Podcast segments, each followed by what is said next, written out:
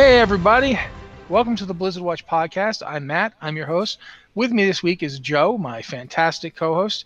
We're gonna kind of do a little bit of a difference here in that we got a, we got a reasonable amount of questions this week, so we're probably gonna try and jump right into them. Right now, what's going on in World of Warcraft, really briefly, and other other games. Um, the the Shadowlands Alpha is still out. It's it's people are playing through that. There's some funky stuff going on with leveling because it's an alpha. So don't get too upset if you hear about people leveling from 1 to 50 in like 4 hours because that's definitely not necessarily stuff you're going to see when the game goes live. And I don't think that that's stuff most people are going to be able to do even when it goes live. Even if they left everything as it is now, which they are not, don't don't get comfortable with anything in the alpha right now. It's still the fact that it's still an alpha means stuff is going to change. But that that happened. People wanted to hear about it, so yeah, I thought we should mention that. Um, I'm trying to think if there's anything else really big to mention. I don't really think. I mean, the, the Winds of Wisdom buff got got extended. So if you were like worried, oh man, I was going to miss it. Nope, it's still going. It's going until Shadowlands pre-patch, That which was, we don't know when that is. Yeah, but that was such a good move on their part. Yeah, and they put in a reputation buff, but the reputation is only for Legion and Battle for Azeroth reputations, Yes, uh, which people didn't expect. They thought it was for all reputations in the game. So I feel like that needs to be mentioned. Uh, if you were go, if you heard about ooh reputation buff and you were super excited, the reputation buff seems designed at making it easier for you to get one of the allied races. That seems to be what it's aimed at. So if you are tr- if you're in the middle of grinding to get like exo- get high enough rep to get yourself a Volpera, they've made that possible, but they have not fixed every. They didn't add this to every reputation in the game. Um, and I feel like that needs to be stated. Uh, anything else you think of, Joe? uh, no, that's pretty much it. Oh, uh, they did have a little bit of a data mine, which people are very, very excited about. Uh, one of the Ardenweald races seems to be using the Fawn race is using the Draenei skeleton and uh, posing. Yeah, that was. hmm Yeah, absolutely. You're right. I'm super excited about that personally because Allied race when. Or I'm already thinking about it. I want to be. I want to be a fawn girl. I'm not gonna lie. Okay, that's um, one other thing I thought of while we were talking. Uh, and this one is mostly, quite frankly, I'm only bringing this up because of uh, Liz, one of the, the, the editors of our site, uh, Liz Harper. Uh, she plays a, a, a monk, a Mistweaver. She's been doing Mistweaver healing on, on a couple of our streams. They did a nerf to Mistweaver healing, and then they didn't actually implement it, and they're looking at different ways to go about it. I am not an expert in Mistweaver monks, but I thought I should at least mention that that nerf happened and then didn't happen. Yeah. Uh, that's that is something that happened this week. But yeah, I guess at this point we're going to move on to solve those questions we got because we did get quite a few, and I want to try to get through as many as possible. And if we get through all of them, we can always go to the comments here on on Twitch as we're doing this, and we can talk about what you guys want to talk about. So yeah, Joe, if you don't mind. I do not mind at all. This is uh, another one. This is from Shadana, uh, who helped us with our pre-show question today. Uh, question for the podcast: When 9.0 drops and the leveling by expansion takes effect, if I start leveling in Pandaria, what will the Vale look like? Which version will I see? The original MOP one, the restored version uh, we had after MOP and before N'Zoth invasions. Also, how much of an expansion will we do before we hit max level? You got Okay, I can kind of tell you, although I don't know that this is going to be final. But as of right now, uh, taking a character that didn't do Miss Pandaria to Pandaria, I saw the the the original version. I don't know how that's gonna if that's gonna play out. Like I honestly don't know if that's how it's gonna go actually live. But that's what I saw when I went there. Um, it was as far as I could tell, it was the original version. The statues weren't crumbled up. Um, there was no repairing on them. It was just the way it was when you first walked in back when Mist was new. How how long that's going to be the case, or if it was just a case of, keep mind, this was a level 50 pre-made that I had gotten out of. I'd raced one of the tricks I found that I don't know if it's still working, but I'd race changed to a different race than the one I started on, and when I did that, it put me in Orgrimmar. So Okay. I was instead instead of being in Shadowlands content and unable to leave, I was in Orgrimmar, and so as a result of that, I couldn't get to Shadowlands content because there's no portal. Um, so I went and messed around, and one of the places I did go was the Vale, and it, it looked, as far as I could tell, it looked like it did it does in live. I mean, the way it did when it first started, as far as I could determine. But again, this is a pre-made, not a character leveling through Mist's content. The problem with that is that if you start as level one character on the alpha right now, it automatically puts you in Exile's Reach, and then automatically gives you um, the the quests to go to um, Battle for Azeroth content. So I don't know how it is to actually level from 10 to 50 in that way. I haven't tried it yet, but I could try it tonight. We'll see if it lets me. I think it'll still put me in Exile's Reach immediately upon starting level one. I don't think it'll give me the option. Mm-hmm. Uh, but supposedly you will be given the option on live. That's that's the answer as best I can give it to you right now. Yeah, and I don't think they really have said too much about it recently, uh, which I find interesting. I think it might indicate that they don't know quite yet how much of an expansion you're really going to see. And likely because it's still an alpha right now, they're probably going to make that decision and then tweak the experience gains to sort of match that. Um, if they expect you to clear an entire expansion storyline uh, before you get into the new stuff, then they'll probably find a way to tweak it so that that's what you get. Uh, but they haven't said anything yet, and I think that well before the game is is actually released, they will probably make that very clear to us what the expectation is. But right now, we just we just don't know yet. All right, I think that's all I have for that one. Uh, let's move on to the next one, which is from Tetsemi. Question for the Blizzard Watch podcast: Once you run out of current story content, what systems in game keep you engaged in the game, or do you take a break from the game once you've finished the current story? Yeah, what keeps you engaged? I mean, transmog, guys. I'm not going to pretend it's dressing up my characters and outfits. I mean, the fact that this character has only had four outfits since I started the stream is nothing short of a work of Herculean, you know, self-restraint on my part. Uh, I, I I love transmog so much. Um, and I, it, when Transmog came out, I, I, was like the guy writing posts like, "This is pointless. They should be working on X." And yeah, no. Uh, whoever ultimately came up with Transmog, you are a genius. Uh, I don't know if you still work at Blizzard, if you've moved on to some other game company, happens quite a lot. But whoever you are, wherever you are, work a genius. This was an absolutely brilliant idea, and it has it has enriched the game for me tremendously. Partially because it is such a just a me thing, like I, it's completely self-derived it, it is there's nothing forcing me to do it. It doesn't make my character any better at playing the game, and in fact, it's something I do a lot on characters who will never really be developed. Like right now on the stream, I'm playing like my level 80, mid 80s. I don't, you know, uh, Kul Tiran warrior. I just got done leveling my Light Forge to 120, and he's he's wearing garbage. He's got like you know 310 greens on him that I got at the auction house to replace the the heirlooms he had on. He is not super geared and he has not progressed. I have not bothered to do world quests on him. I got him to 120 and I stopped because I wasn't, you know, he's he is a character I created, so I'll have him for Shadowlands. You know what I mean? Yeah. But but I still transmogged them out real good before I left them. I I do that with everything. Uh, transmog and things related to transmog and alts that I will do transmog with are what I do when I'm not in peak storytelling, you know, when I'm not doing raids with my guild, when I'm not doing story stuff, it's transmog and transmog related activities for me. Absolutely. Uh, I need to get one of my mail wearers up. I have not been focusing on them this expansion, and as a result, I don't have a shaman or hunter up at a high enough level to be my transmog for that for that class of armor, and that's something I need to get done.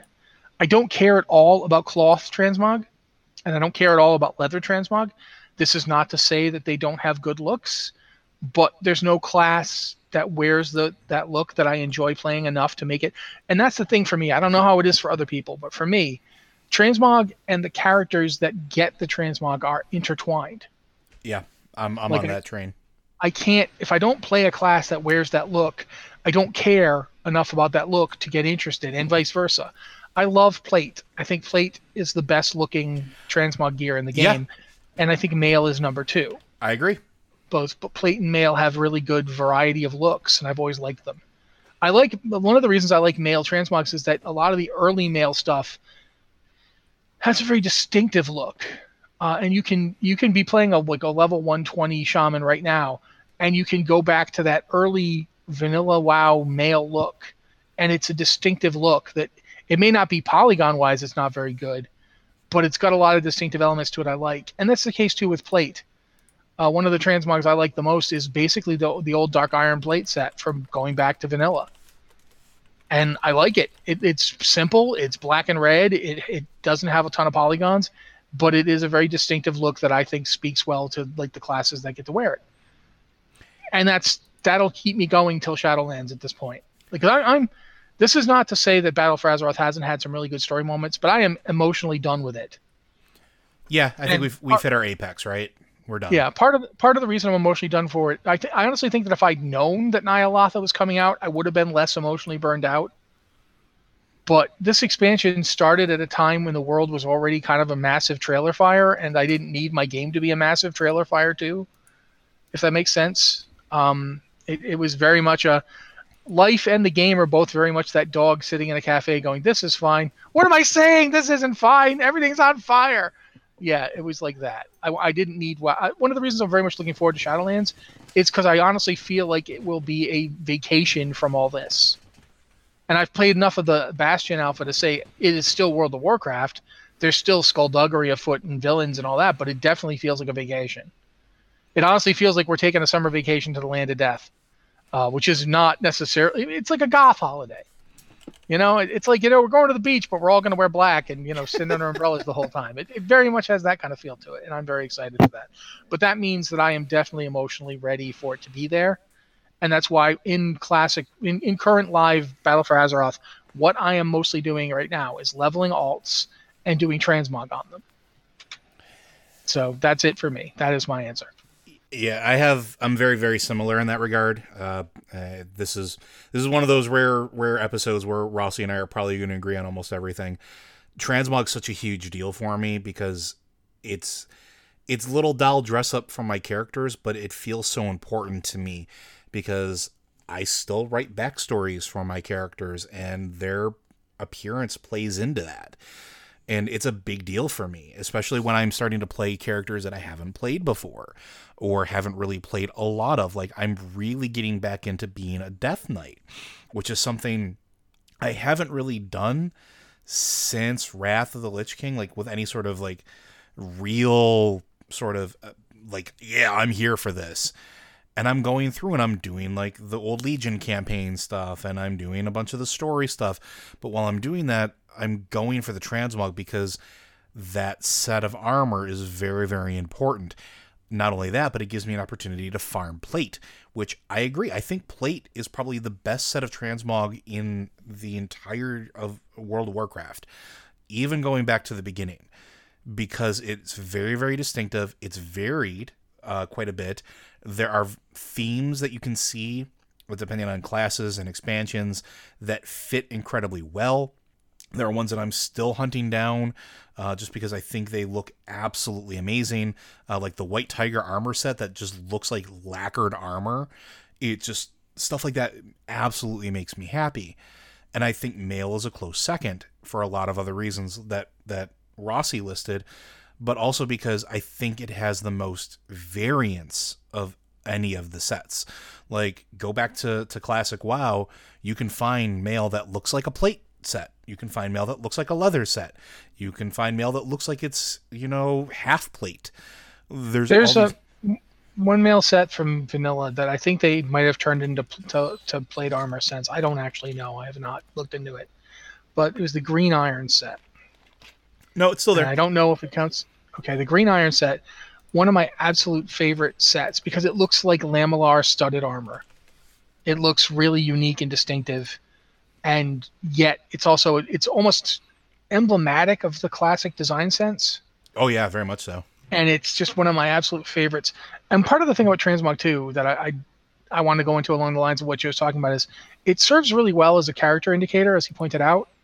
It also works really well for there's certain armor sets that really accentuate the class, the, the race you're playing. Yes, very much like there's so. A, there's a priest set and I think it's the tier five or tier six preset, the one with the, the weeping, the shoulder plates that are like uh, blindfolded eyes. Uh, like the preset faces. from tier six. Yeah, that looks like if you see that on a on an undead, it, it just looks perfect. It, it absolutely perfect. Combine that with the staff. Uh, was it Nibelung? Oh, Yeah. perfect combination. And there's like sets like that for everybody. There's like certain sets that just scream hunter. Um, there's sets that you know you wear this on a certain like on a night elf and it just works perfectly. I found like doing my night elf warrior that there were certain sets that i used to love on my other on my human that don't work on her. And the stuff that does work on her like when they introduced the thing where you could turn off certain slots i first didn't really have much use for it but the night elf and the draenei suddenly turning off a lot of the armor makes perfect sense. Yep. It makes sense for night elves to wear as little armor as possible because their fighting style is based around being extremely lithe and mm-hmm. athletic. My dwarf, when it was Yeah. a Wildhammer dwarf, same thing. Yeah, because you want to show off the f- they want to show it off. They're showing off their build. Well, not only that, but Wildhammers they're, extremely proud. They're they're not only just proud of showing off their build, but they're they're much more agile because they're mounted warriors. That's their whole thing. You look Yeah. at a mounted warrior; they're not sitting there in full plate. Their armor is very specific to them, so being able to turn off stuff, huge deal for my dwarf. Depends on the kind of mounted warrior. I mean, sure, you've got the still, yeah, there's the there's mounted archers and mounted light cavalry who absolutely are that and then you have you know western cavalry where it was very much me and my horse turn into a tank i even put armor on the horse. That's how much armor i'm into. Oh Barney, you know and th- those those guys when they when they got knocked off their horses they were done. Yep, because they were they were wearing like 100 pounds of metal and getting up wasn't easy. We forget how heavy some of that stuff was. I've worn like actual plate and it is just the chest plate was enormously heavy. It was like it was like 30 pounds I have a full chain, uh, full chain chest. Or yeah but chain is i'm not talking chain And- i'm talking and- maximilian plate here oh, I know, but I'm saying, and that's heavy. oh yeah it, it's like But- it's really but that's the thing is when you like say you're playing a Tauren, I, and I, I still have my Tauren warrior. I haven't leveled him. I'm going to start trying to level him because I'm going to try and actually get a character through the Horde story. Um, Tauren look amazing in very specific sets. Anything that emphasizes that size, you know, anything that, really calls out this is how big that they really are. Uh, and and you know who looks really good in certain plate that I didn't expect to? The Zandalar Oh yeah, I know the Zandalar look great in plate. because they they stand at full height at all times. They have that sort of regalness about them because of the way Yeah. they stand, even when they're at rest. Yeah, It's- they don't do that thing where the trolls bend over all the time. No, Zandalar stands straight up all the time, and it looks amazing in certain plate, plate sets. And uh, Pandaren look really well in mail, like a lot more than I thought they were going to. Pandaren can just, especially female Pandaren, can absolutely rock mail sets. But that's just this is like you- you're asking, what do I do? This is what we do. You know, it, it is something that's really accessible. I know some people do a lot of pet battling. I think my wife did back before Animal Crossing came out. Um, if WoW ever does a Pokemon Go type thing for WoW pet battles, I'm never gonna have a life again. The I was gonna say the other thing that keeps me going, and, and then I'll we can move on if we want to, uh, but it's for me specifically. Certain achievements are a big deal. The collection achievements are a big deal for me, and I don't know why. But when I get to an end of an expansion, I immediately go into gather mode, and collecting pets or mounts or all the pieces of a gear now that there there's achievements tied to that. It's like a weird euphoric trigger in my brain when i hit that like that full rating with leashes or you know find all these hidden xyz things. It's a weird moment for me and i love it. Uh, so that also keeps me going. But uh, and then leveling alts uh, is another huge thing for me, not just for the sake of leveling them, but sometimes I like to, I don't want to say relive certain moments, but I like to refresh myself. There are th- moments that I go through and I'm like, I completely forgot about that. It's hard out there. Sometimes we have we have a whole bunch of stuff running in our, our brains. You might notice that every now and then I make a mistake or whatever because there's too many things to remember. But I like going back through some of the older content and some of the older quests and and sort of giving myself a little bit of a refresher uh, just from that standpoint. And because I I don't get burned out on old content, which is a weird thing to say. Once something becomes old, I can do it a lot and not really it doesn't bother me.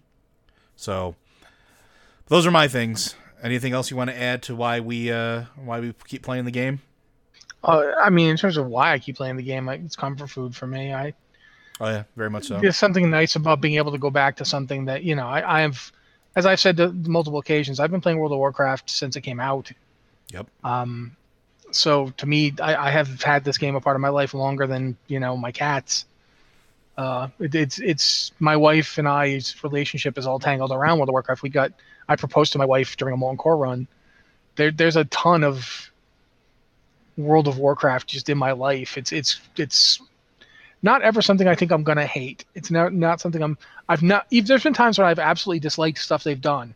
I I was the guy who waged like a several year campaign to try to get them to change Colossus Smash because it was making the Fury rotation garbage, and I finally won that battle and felt like yay. Although I didn't really win the battle, they didn't do it because of me. But my point being that you know there's always going to be stuff I don't like about the game, but that's because I, there's nothing is perfect, and there's always going to be something else you want, or change is inevitable, and it's going to always happen. But World of Warcraft has been a pretty constant part of my life. I, I can't imagine there will ever come a time I completely get rid of it. For one thing, I don't actually have to pay for this game for the next like three years. Something like that. Yeah, I, I don't. I, I I've got it. My my my account's paid for. So yeah, I I kind of I feel like uh, like there's always something out there I'm interested in doing. If like when they made it so I could go and run Legion content. I mean that's another big reason I've been pushing up a lot of characters is the kind of thought in the back of my head. Well, if I have seven plate wearers, I can mm. run them all Yup. through the Legion stuff, and you know, there, there's that that in the back of my head. So yeah, there, there's there's a lot of stuff. But we'll keep playing this game, and there's a lot of reasons to. There, it, like like Matt said, it's a comfort food thing. When I can't find something that I want to do, or I can't make a decision, I find myself playing the game, and and it's not because I, I have no other options. It's it's a thing I love, and they got plenty of things to do. But I think we will move on now. We have a question from LD Soth, Death Knight on Kargath. You know you love them. You know you hate them. They are the most famous of all WoW creatures. That's right, I'm talking Murlocs. Random thought presented to you. Uh, curiosity of a friend saying it to me. Murloc playable allied race? Yes or no? How do you feel about that? I want to see if I can still do my Murloc impression. Hold on. I can't really get the thing going today. It's not really like burbling like it's supposed to, but yeah. I I honestly I don't the only reason I'm not saying yes immediately to the idea of Murloc playable characters is because there there's like it's really hard to determine if Murlocs have enough going on to, to be playable. I Like for one Yeah. thing, they're they're little froggy, fishy things, and it's like it's literally like a fish body with like legs going down from it, and it's. I don't think it would look very good in most outfits. Um, quite frankly, most armor would look kind of crap on them, and but that's not doesn't mean I don't like them. I just feel like it would almost be better to have Jinyu or yep, the guys that we just got in Battle for Azeroth as playable. which are basically Jinyu. Yeah, and they're they're they're a, a taller torso, and armor would look better on them, but they're not Murlocs, obviously. And if you like Murlocs, they don't have that feel to them, and that's absolutely something I could see being a problem for you if you if you want to play a Murloc.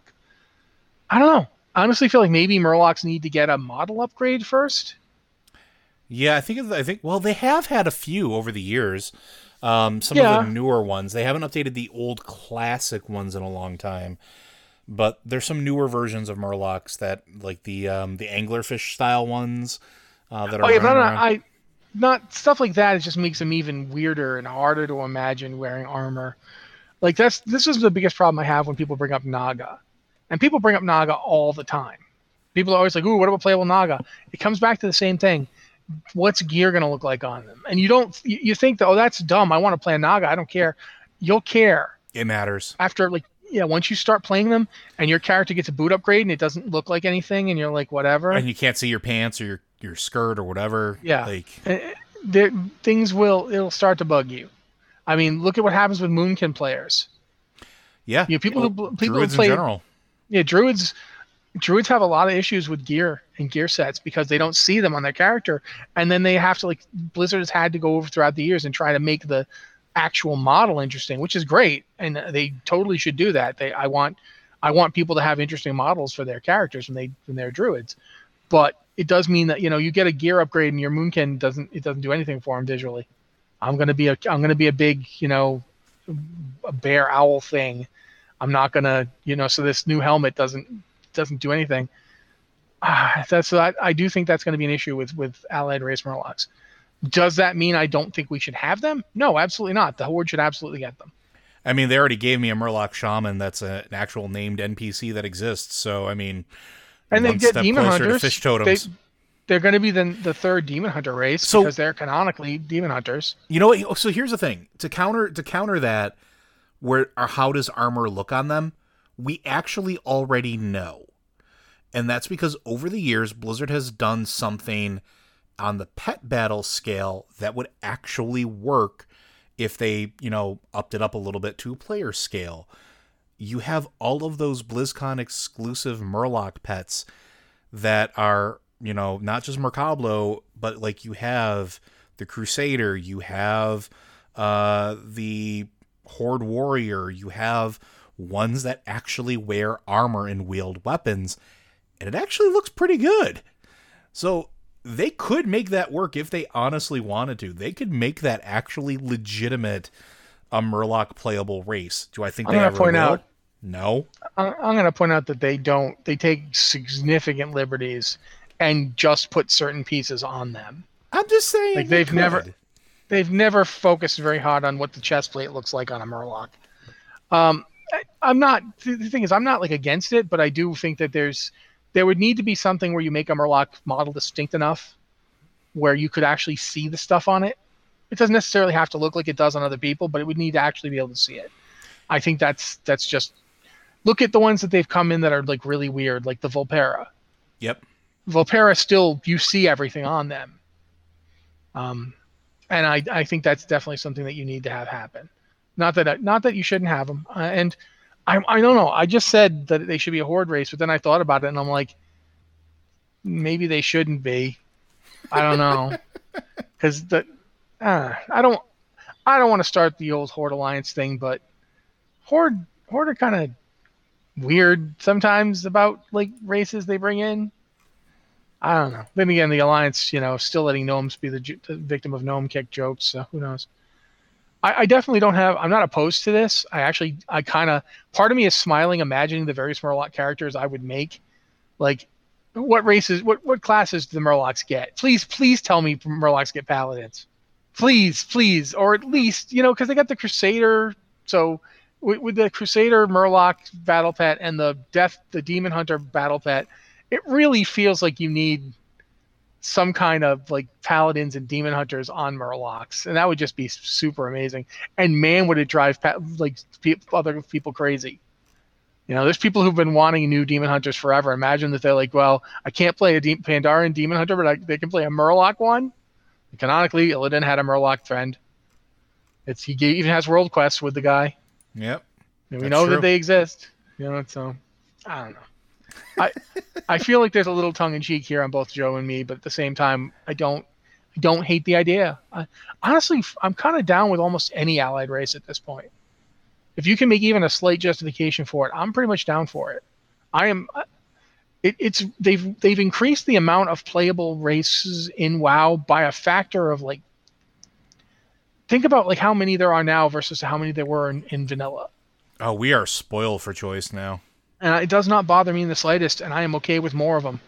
I, I really don't have a problem. He, like, he, and the more they add, and I've said this before, it makes the world feel bigger, and and that's something that I think MMOs have always struggled with for as long as they've been a thing. Is they're supposed to be these big expansive worlds and yes they can keep adding lands but if you see the same races all of the time I'm not saying it breaks immersion, but it doesn't feel big. The more allied races you have in any area, it could be the same four areas, but the more races you see mixing together, the more it feels just more expansive. So if there's I'm I'm team if you can figure out a way to make it work as an allied race, put it in the game. That's where I'm at with it. So Murlocs, yeah, you know what? I don't hate it. I'm okay with it. Absolutely. Yeah, I feel pretty much the same way. All right, our next question. Hello, just finished the quest for the Horde Council. Somehow I mi- uh, I have missed what happened till Sylvanas. Why was she not there? Can you please do a 10 second recap? Many thanks, Stephen. Okay, I, I put this in because I want I, my immediate response to this was what? Like, um, huh? But then I was like, well, all right, maybe he skipped the, the actual videos. You know, Yeah. th- this was a, this is the case where they did a lot of cinematics. This was a heavily cinematic inspired. If you just said, I don't want to watch a cinematic and skipped out, you would have no idea what happened. One second there's Sylvanas, the next second she's gone, and everyone's talking about her. So I don't think this is like I think this is actually something worth talking about. You play Horde primarily. Do you want to go? Sure. So the big 10 second thing is, and and the idea is like there are mods that do skip cutscenes, so it's entirely possible that a mod, you know, that's installed may have caused Steve to miss this. Uh, she goes bat blank crazy. Uh, decides that the horde is a bargaining piece for whatever her end goal is. Murders a whole bunch of people, goes haywire. We go to basically back Saurfang to oust her.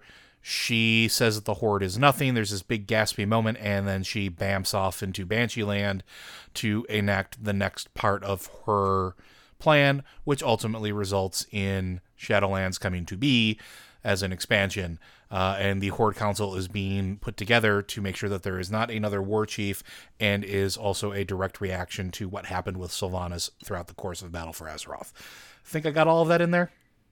Yeah, pretty much. Uh, the one thing to, to make clear that the one thing you didn't mention is that Sylvanas kills Saurfang in a Mak'gora, but she basically cheats to do it. Yes. She not Sorry. only does she cheat to do it, uh, but she does it and she screams before she does it. She screams that thing you mentioned about the horde being nothing, which even the best part of this entire thing in the in the cinematic is when one of the Forsaken is acting as her like herald during this. As a Forsaken, we only ever call her like you know Forsaken guard. girl. Door Yeah, Guard door 7. girl. She she's up there next to her, and as Sylvanas takes like an actual hit, like that's the other thing is Sylvanas takes a hit from Saurfang. She's been toying with him up to that point, but Saurfang gets a hit in on her, and she like, And leaves a loses it. scar. Gives her a Yeah. scar. and she loses it and screams that you know the horde is nothing. And it's that moment where the Forsaken next to her turns and gives her a look like what? Like she finally realizes I went too far. I, I've actually said the thing. Qui- the quiet part came out loud, and so that's that's what happened. Sylvanas eventually had to leave because she had like lost. She'd lost the horde even though she was winning the fight. Yep. She was she was actually going to beat Saurfang, but the price of winning against Saurfang was that she had been revealed that not to not care about the horde. So that was all very interesting. But yeah, if you managed to miss those cinematics, you would have missed that. That's that's all you only get to see that in the cinematic, unfortunately. And so that's what happened to her. That's why she wasn't there. Now, I'm going to circle back with another question that we actually have from chat, which goes back towards what we are talking about with allied races, and I feel is very appropriate to, to our recent conversation. This is from Altianus Whisperwind. Uh, at what point is it overwhelming to have all the races? Choice paralysis. Uh, do we think we can get to a point with our comment about you know all the races? Is there a point where it could potentially become too much for players? Um, for some players, it was too much in vanilla. For some players, it'll never be enough. That's the thing about this. The good thing about allied races and racial choices is that they are choices, and they you don't have to do them. It's different than there's very little game balance to a to a race choice at this point. Occasionally, a race has just got something like you know every man for himself or or the the old version of the the the blood elf interrupt arcane it's arcane torrent i don't remember what the name of it is. Arcane Torrent, yeah.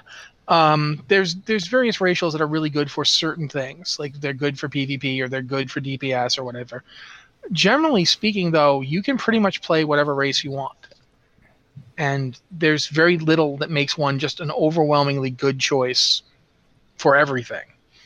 Um, even like the racial that that night elves get, they get a flat one percent to dodge, or or high mountain Yeah. with that one percent versatility. Yeah. Um, even that isn't enough to really make you pick that race to do to do a role over other races. Not like it used to be. And I think to a certain degree, that's all to the good. I, I but I do understand what you're saying. I do get that for some people it is th- there is a baffling amount of choice. I think to a certain degree, while I have I have problems with how Blizzard has implemented it, I do think there's a reason that allied races shouldn't be you just get them.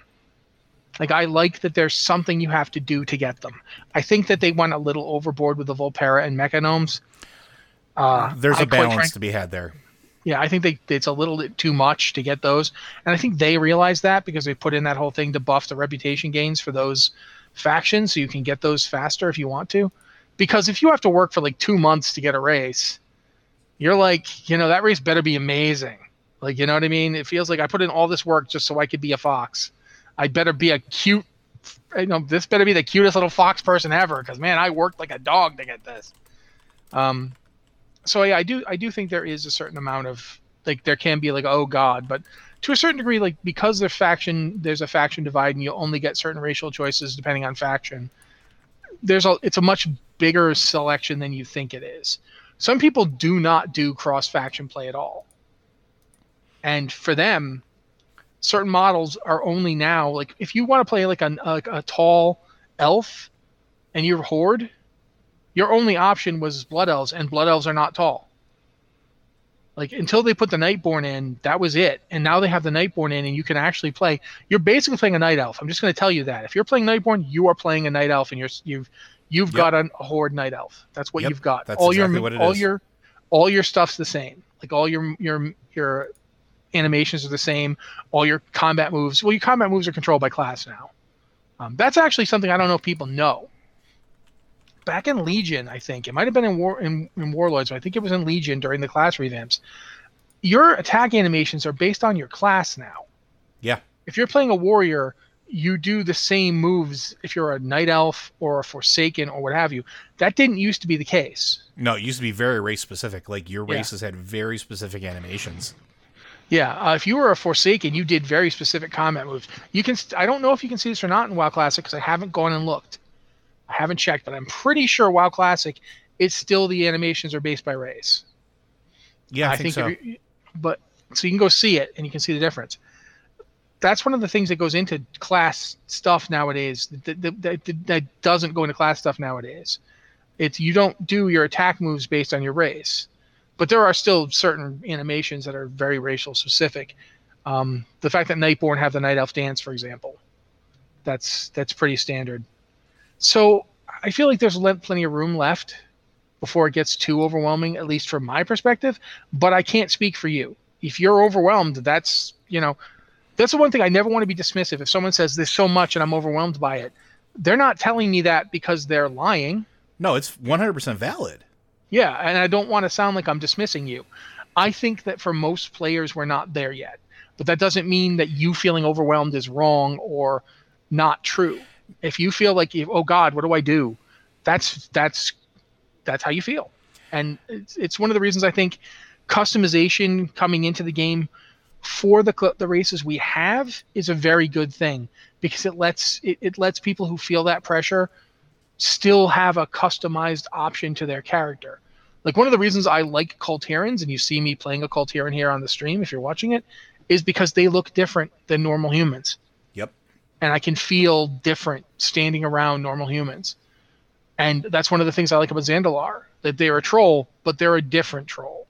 Yeah. And so bringing in more customization to races we already have means you don't need to introduce like you know okay now we've got this this version of human we don't necessarily need 10 different kinds of human if we can make humans look different if you can get wildhammer tattoos on any dwarf you don't need a new kind of dwarf anymore you don't need to just introduce wildhammer dwarves if you can do all the stuff that would say i'm a wildhammer on any dwarf you can just do it yourself and you don't need a new starting zone and you don't need like an allied race option I think that's a good compromise.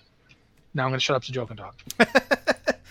um, I I think like Matt's already said everything that I would already say. Like, absolutely, that's valid. It's a valid concern. It's something that I know people do struggle with. But the problem is, we can't dictate what that point is as being too much because it's also incredibly personal. Your limitation is going to be different than my limitation as far as that goes. Are there points where I can feel completely overwhelmed? Absolutely. I have a drawer that has about 300 different colors of paint in it, and sometimes I just can't decide what to do, and I go to the same six. Uh, that's just me, but like I, that's my tipping point. Your tipping point is going to be completely different. One thing I think that Blizzard has done that's very, very smart, at least in this regard, is the allied race are on a different page. You like even if you've unlocked them, even if you've done it incidentally, even if you just happen to have the rep and and you did the quest because you you wanted to see the story or whatever the case is, you don't have to see that that that race, right? You don't have to see it when you log in and go create a new character. It's on another page. You have to go seek it out. So I think I think there's ways to find a balance there where maybe you can give players options to sort of ignore it or not see it so they don't feel overwhelmed and if they want to go find it they can go seek it so there, there's options there uh, but it is an absolutely valid point which is one of the reasons i really wanted to, to bring up this question uh, because it's something that i think they are going to be considering and you're probably going to hear them talking about closer to shadowlands release because even myself i'm guilty of doing this i saw that fawn uh, that fawn race, and I'm like, I want to play that fawn race. They're going to have people just like me clamoring at them. We want these races. We want these races. The, we want these races. Uh, so, and I'm actually being told that I'm wrong in chat, which that is not great news to hear. Apparently, in alpha, they're all on the same page. That's not great. Well, yeah, on the alpha, they the thing is that they do have them on the alpha, but if you don't have one, it doesn't show up. Like, so, yeah. But the thing is, they've really redone the alpha page, and it's it's actually very different. Um, I I, I like it right now, um, but I do get what you're saying. There, there's no there's no click through of any kind anymore. Like you know how in, like, the way it works now is when you click to a new thing, it changes everything, and you have a new thing on the side. Sure. You have sliders now, and it doesn't take you away from that page. You don't feel like you're going anywhere so it's huh. all kind of constrained. So I actually do like the way they're doing it in the alpha. It's very streamlined, but I, I do yeah, absolutely. The allied races are right there. They're they're on the side. Well, maybe they should reconsider that. but regardless, I'm sure that it'll probably go through many iterations, and if that's something people bring up to them, they'll probably find a consideration for it. So let them know. Give feedback. That's the best thing you can do. Constructive feedback. All right. Uh, our next question. Hello. There is an NPC named Taku Swampstrider in The Great Seal who has a click dialogue. The dialogue says, The elements of Zandalar have endured much. We must stop the dark shaman who abuse their power for selfish ends. Is she referencing to specific dark shaman we encounter in this expansion? Thanks for making my vir- virtual and real world better. Uh, this is from Vader. Matt got his shoulders. Lyle, Pact of the Sleeping Dragon, Wyrmrest Accord. I did get my shoulders. Thank you. You did but I don't have an answer to this question. So if you got one, Joe, go for it. Uh, blood trolls. That's uh, 100% a reference to the blood trolls. If you watch the whole Nazmir intro and the the lead up to that, when you're talking with the general, they're talking about how their shamans become became twisted and started worshiping the blood and and doing all that stuff and talking about the relationship with the Loa. Uh, if you go through the whole Hir'eek uh, quest line, there's a whole bunch of stuff in there about that as well. Um, so that I I I don't it's not a confirmation. It is my gut feeling that that is the reference to Dark Shaman, is what's happening with the blood trolls in Nazmir. Especially just because when you do find them, there's blood totems. If you go to the villages, totems everywhere. Uh, those orbs are being resurrected. Those blood orbs are being resurrected over totems. Uh, mind control over totems. Like very, very clearly those are Dark Shaman, and they're doing the same thing that the Dark Shaman were doing in Siege of Orgrimmar, which is bending, twisting, not bargaining, not living in in you know harmony or symbiosis. So that's that's my gut feeling on that. It's really one of the things that I find that that Battle for Azeroth didn't do as good a job as it could have, because they separated out the leveling experience by faction, and each faction got its own continent of three zones to level through. I don't have a problem with that. I think they did a great job with those zones. But it's a result. It was really hard to know what the heck was going on in the other faction storyline. Um, yeah, yeah. You know what? It really was. And that's like this is one of those cases. I the only horde level I did was in in in Vol'dun. So I don't know anything about Nazmir. I did Nazmir on the beta, and you know that was a long time ago now. I don't remember the beta storyline for Nazmir because it's been two years. Almost. Yeah, yeah, two years. It was like it was like summer of, of eighteen, wasn't it? Yeah. Yeah. Yeah. So, so yeah, I don't remember it. So yeah, I, this question I thought Joe will probably know because Joe's done a lot of horde. I haven't done a ton of horde. Um, but yeah, it's definitely a situation where I I remember I, I there's horde players. I remember having discussions with them about the story, and it's you can actually have cross faction conversations and be constructive, guys. It's possible. It is. Um, and one discussion we were having was from their perspective, the storyline in Stormsong for the Horde was just the story of surviving like a, practically a massacre. Like the Alliance comes down on them like a like a ton of bricks, and they have to like come up with a way to save it. And I'm like, yeah, but you don't. So you don't know about the whole thing where you guys parachuted into Brennadam and started impaling farmers on pitchforks. Yeah, because it's it's one of those things you don't see. Yeah, and it's very each faction only gets that and it, it's not that this is a bad storytelling device it actually works really well for understanding explaining why members of the horde and members of the alliance don't see things the same because they literally don't you don't get the same story stuff but as a result like for instance i had no idea what the heck i was doing in nazmir when i showed up to do uldir or when you get the you get the little bit to establish a foothold in the in the, the horde zones and you go to to nazmir and do a few things and it's like it's basically a retread of that story with uh, in Stranglethorn where like an alliance guy goes cuckoo for troll magic. Yep. Um, and you know, if I were trolls right about now, I'd be like, could you stop using our magic because you're real terrible at it. Um, but it was just again, it's I you get to see like 20 minutes of a storyline that if you're playing a horde, if you play the horde through Nazmir, that's like what? It's like a 40, 50 hour experience. Oh, easily. All told, you know, it's like this, these are dense quest filled stories, and the Alliance version is huh, trolls gonna do troll magic, I guess. Whatever. Uh, trolls and blood magic. Who know? I don't know why that's happening. Like, thank you, thank you very much, Bran. You're very useful. Uh, so yeah, I will say that knowing the story from the other perspective is real hard sometimes in Battle for Azeroth. That's why I'm really glad Shadowlands isn't doing it. That we're just going to get one one storyline through for both factions that's it's a relief.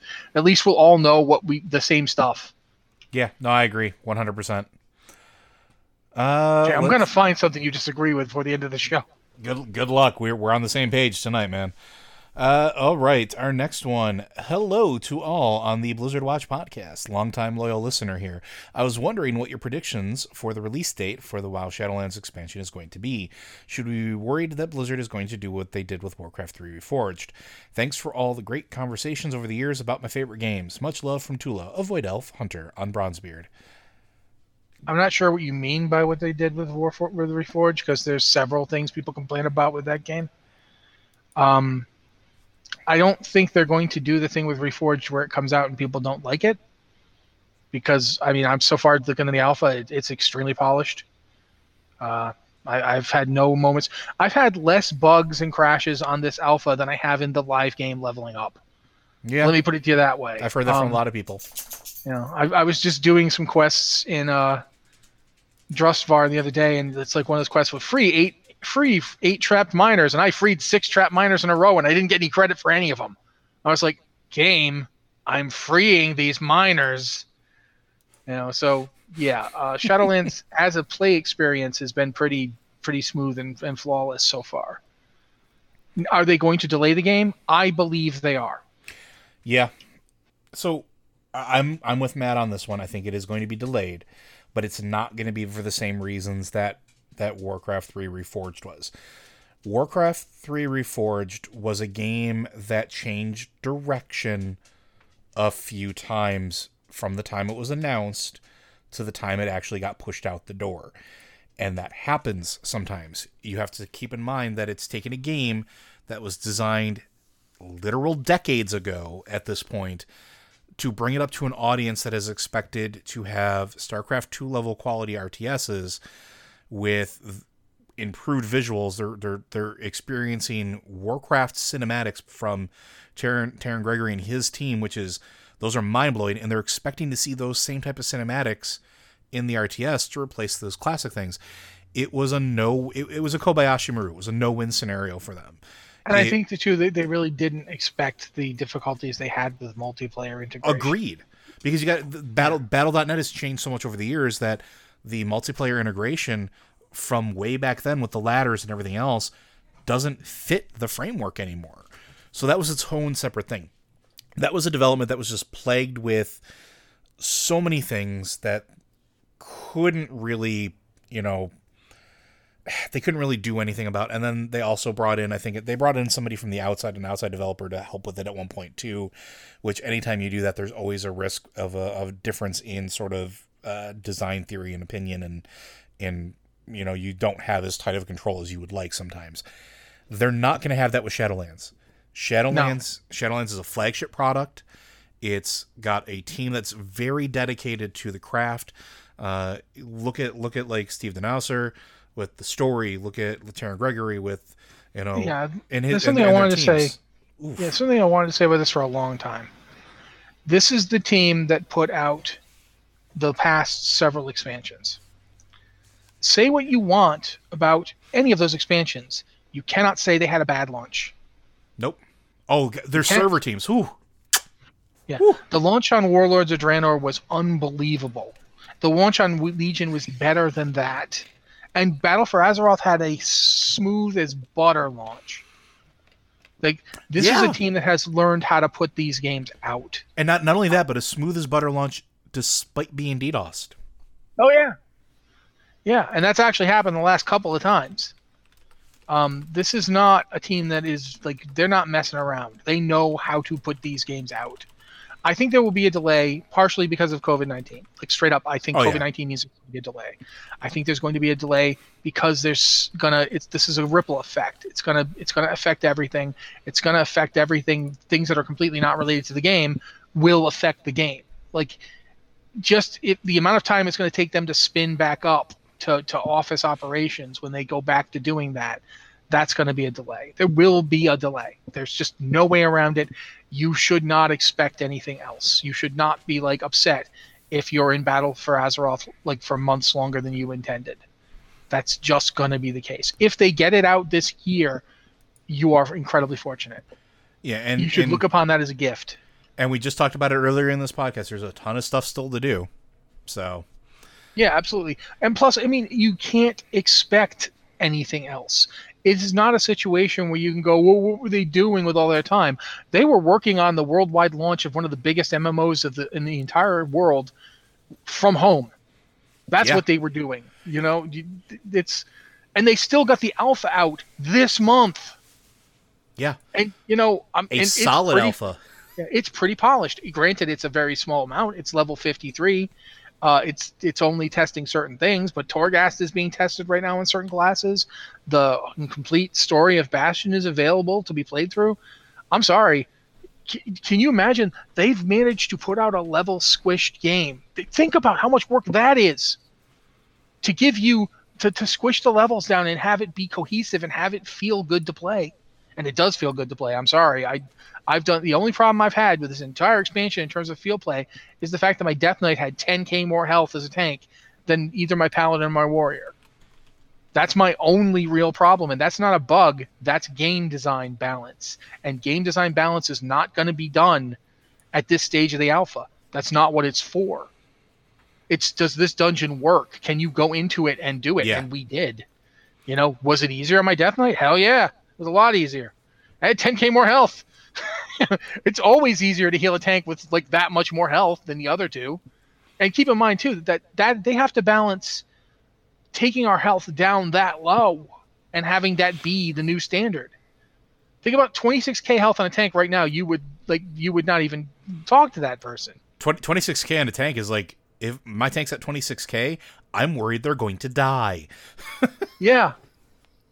Like so there's just a lot to it. There's a lot of work going into this and they're doing that work. And you know, this is one of those points where I'm okay with being called a shill or a Blizzard fanboy or you know whatever because in this case, it is not reasonable to expect more in terms of development time than they are giving us. They are doing a remarkable job, all things considered. Yeah. Uh, is this game going to be late? Yes. They haven't said it yet. Then again, they haven't said no BlizzCon yet either, and I'm positive that BlizzCon's not happening. Yeah, I'm inclined to agree. If it does, you know, great. Um, if they can manage to figure out a way to make that work, but I don't think that's going to happen. I don't think it's going to fly so that, that's my take. That's what I'm going to tell you. Are they going to delay this game? Yes, it is going to happen. You should be prepared for it now. And it's going to be better for it. You don't absolutely. You don't absolutely. want them to rush. You want them to take their time.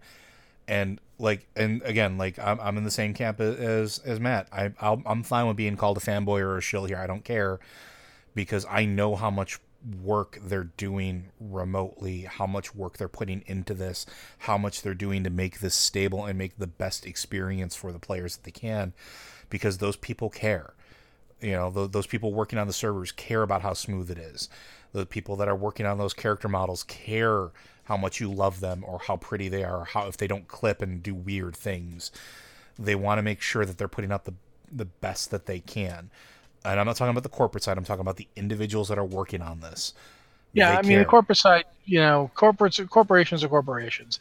You're never going to hear from me. Ooh, and of course the C, the, the chief financial officer cares. No, we we know what the corporation is all about. But the people making the game are still working as hard as they possibly can to make that game as good as possible. Do they succeed always? No. There's stuff I don't like about every WoW expansion that ever happened. I can give you a laundry list of problems with Wrath of the Lich King if you want to hear them. You know, and you, you can go on and tell me how it's the best one ever. I can sit here and list dozens of flaws, mm-hmm. dozens of them. And, and part of that's just to be perverse because that's me. I am that guy. If you tell me you love something, I'm almost immediate. I'm like, well, yeah, it's crap. I, I, I can't help it. I try to restrain that urge because it's a jerk move on my part. But everything has flaws. Things I love have flaws. I love the warrior class with all my heart and twisted up little soul and yet it is not perfect. I don't recommend it to everybody. I don't say, "Oh yeah, you should totally play a warrior." A lot of times I tell people not to play them because it does take a certain mindset. If you if you can find the joy in shooting yourself at your enemies like a bullet from a gun and then just going nuts and hitting them with everything you can while yelling at them constantly, then it is for you. But not everybody is that. Some people want to stay in the back and throw lightning at people from distance, and I totally understand that. That's a smart way to go. That that yeah, be over there and freeze people to death. That's a you know that's a you know it, or be a lumbering thing of death that you know turns yourself into an undead occasionally just so you don't feel pain anymore. All these things are valid playstyles. The game has a ton of that kind of stuff. There's a ton of complexity. There's a ton of depth. There's a ton of so much to work on. Keeping all of these plates spinning is a lot of work. Doing it in these conditions is even more work. Herculean. I, yeah. I will. So I will the, honestly say it. Yeah, there's a ton going on here. So yes, it's going to be delayed. Get comfortable with that idea now. There's really nothing. If they get it out this year, they have done practically the impossible. So, I mean, we're right at our time. Do you want to do more, or we got a couple questions? I mean, how many left? more we got? Let's try to get through them. Let's try to get through them. For for you guys, extra long episode today. How about that? Hi, guys, long-time listener and pow- proud patron here. I'm wondering what your favorite transmog pieces are. I can certainly guess a few of Rossi's, but would be interested in hearing in both of your thoughts. I adore the show and enjoy tuning in each week. Keep up the amazing work. Thanks, Kale Brook, uh, Night Elf Warrior on Aman'Thul. I'm gonna let you go first because I'm actually gonna do a little show and tell with this. yeah, you get to do that. Uh, my my favorite transmog pieces as far as all time go. Herod's shoulders that has worked its way into so many, so many of my transmogs over the years. And in fact, my longest unchanged transmog was my dwarf shaman one, where her I built an entire transmog through Cataclysm all the way up through I want to say the end of Mists. That entire time I did not change my transmog.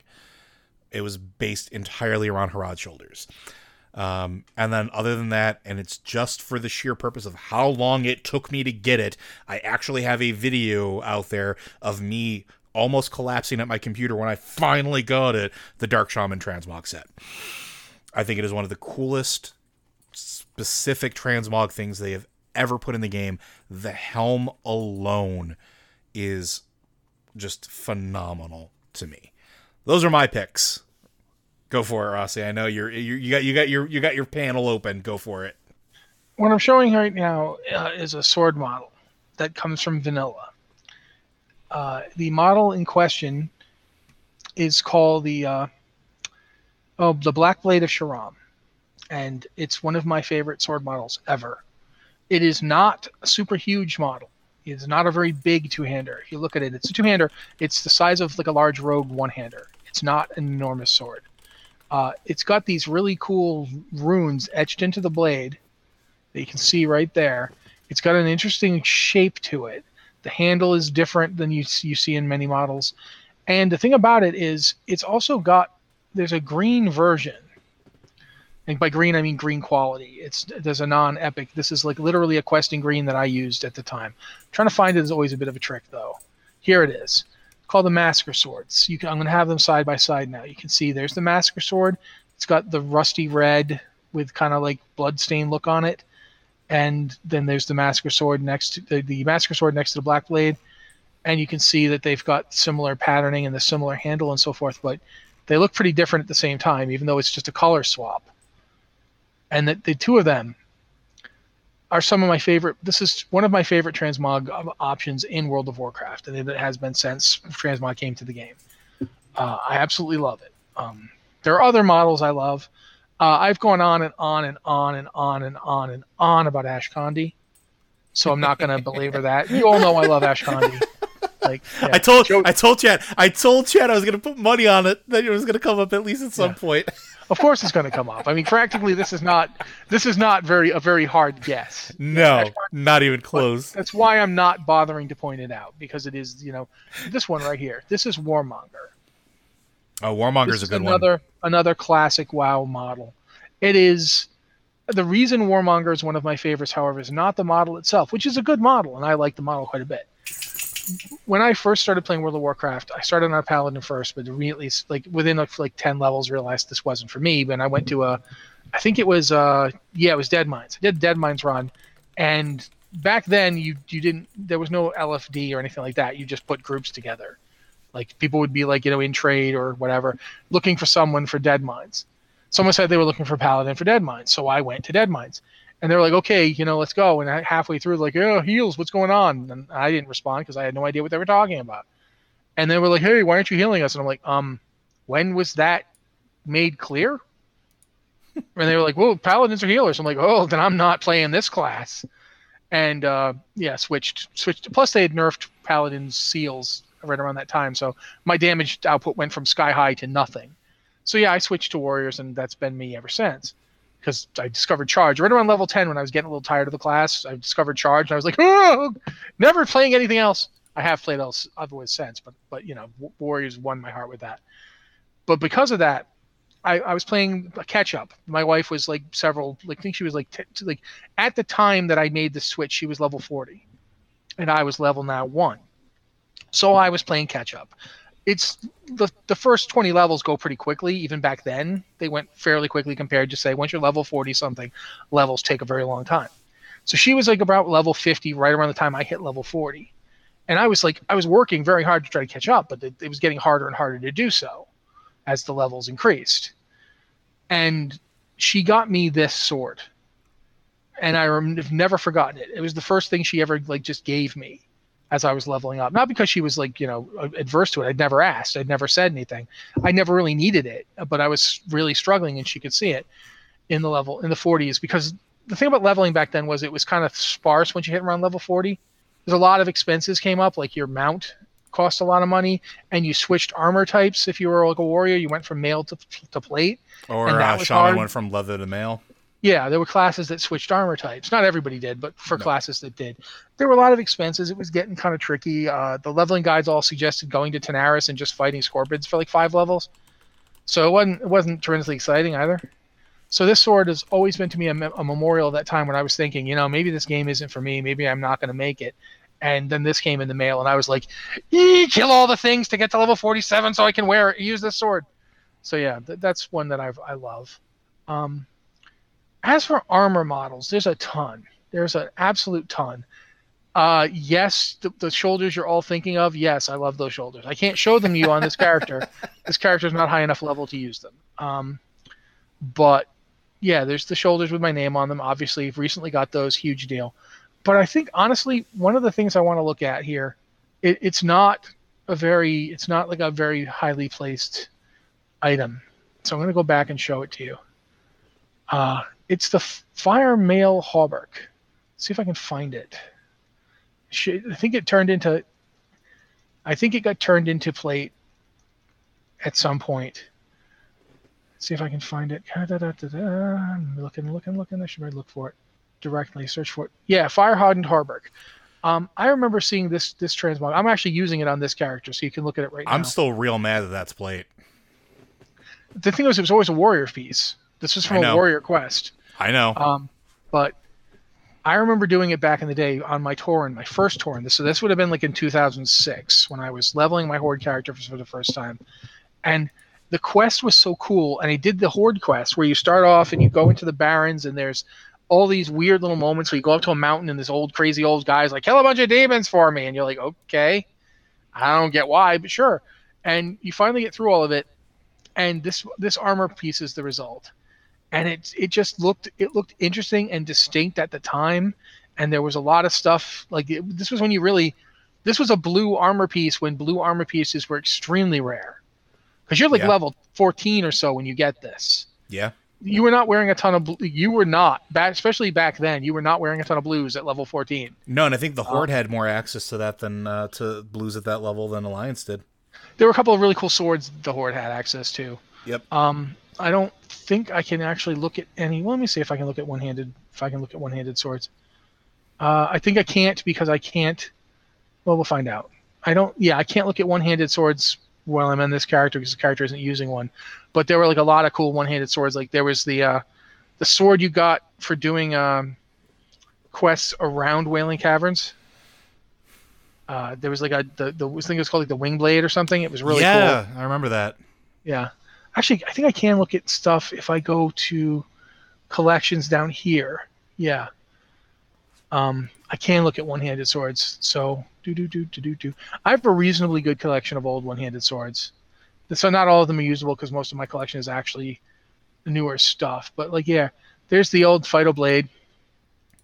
But yeah, you look at a lot of this stuff. This is it's all. This isn't by level. This is just collected pieces and pieces I don't actually have and so forth. But there's a lot of really cool models from that back back in the day. That just the Horde had a really good collection. This Blood Razor, Blood Razor is one of my absolute favorite one-handed swords. It's Oh yeah, no, it's absolutely gorgeous. perfect. Absolutely gorgeous. Uh, it's distinctive looking. It has this really cool pattern. That's the one thing I will say. Um, when you get nostalgic in World of Warcraft, one of the things I absolutely will admit to, I am nostalgic for a lot of the weapon models. because they couldn't do a lot of 3D stuff back then, so they did a lot No. of patterns. They did a lot of patterns, and they the blades were smaller. And when they got big, they still didn't have the chunkiness. Yeah. Uh, th- there is one thing I remember having a discussion with Alex Ziebart like years ago now, and one of the discussions we had was the models for for stuff, and he had said that he liked models that were thinner, and I've I don't entirely agree with him. Like I think I'm I am the guy that loves Ashkandi. That's me. I am that guy. I will always think I like this sword that is the size of a Cadillac that I'm going to hit you with now. Um, the, the sword that makes the Buster sword look reasonable. Because you know, at least the Buster sword is just a giant chunk of metal. It doesn't have that hilt. Like that hilt, the, literally, the blade does not attach to it. The blade floats in the hilt, guys. There's no connective tissue. You know, so I, I do I do love me a big ridiculous sword, but at the same time, like there's the model called Demon Shear. Yeah, absolutely one. one. of my favorites. I, I the problem with doing this bit is we could literally talk about it forever. We could I, have an entire an entire podcast session of nothing but talking about transmog and, and playing dress up. I I f- firmly believe this. How, how much time do we have before we get into Ted's I, thing? I don't want to take up. I think we're at our absolute upper limit. yeah, we should. Unfortunately, that means there's one we didn't get to, but we we did we did try. We got through as many as we could. I think we're gonna have to call it here, guys. Sorry. Uh, well, I think everybody is going to like the fact that they got a little bit extra today, but we're going to save that last one because that last one is a good one. We can save it for next week. All right. So Thanks, everyone. Blizzard Watch is made possible due to the generous contributions at patreon.com slash blizzardwatch. Your continued support means this podcast site and community is able to thrive and grow. Blizzard Watch supporters enjoy exclusive benefits like early access to the podcasts, a better chance at having your question answered on our podcast or the queue, and an ads-free site experience. Thank you guys. Thanks, Joe, by the way, for that. And thanks to everybody for being here, both like uh, actually live on the stream and for listening everywhere that you do. Uh, this has been the Blizzard Watch podcast. If you have an email or question for the podcast, you can email it to us at podcast at blizzardwatch.com with the subject line podcast or Blizzard Watch so we know it's for the show. Or you can hit us up on Patreon. We've got a patron uh, queue and podcast questions channel. You can throw questions in for either the queue or the podcast right there, and we'll be happy to listen. And, you know, we, we just did a whole bunch right here. And that's great. We love that. So please absolutely do do that uh, again, you know, this has been the show. Thank you so much for being here, and we'll be here next week.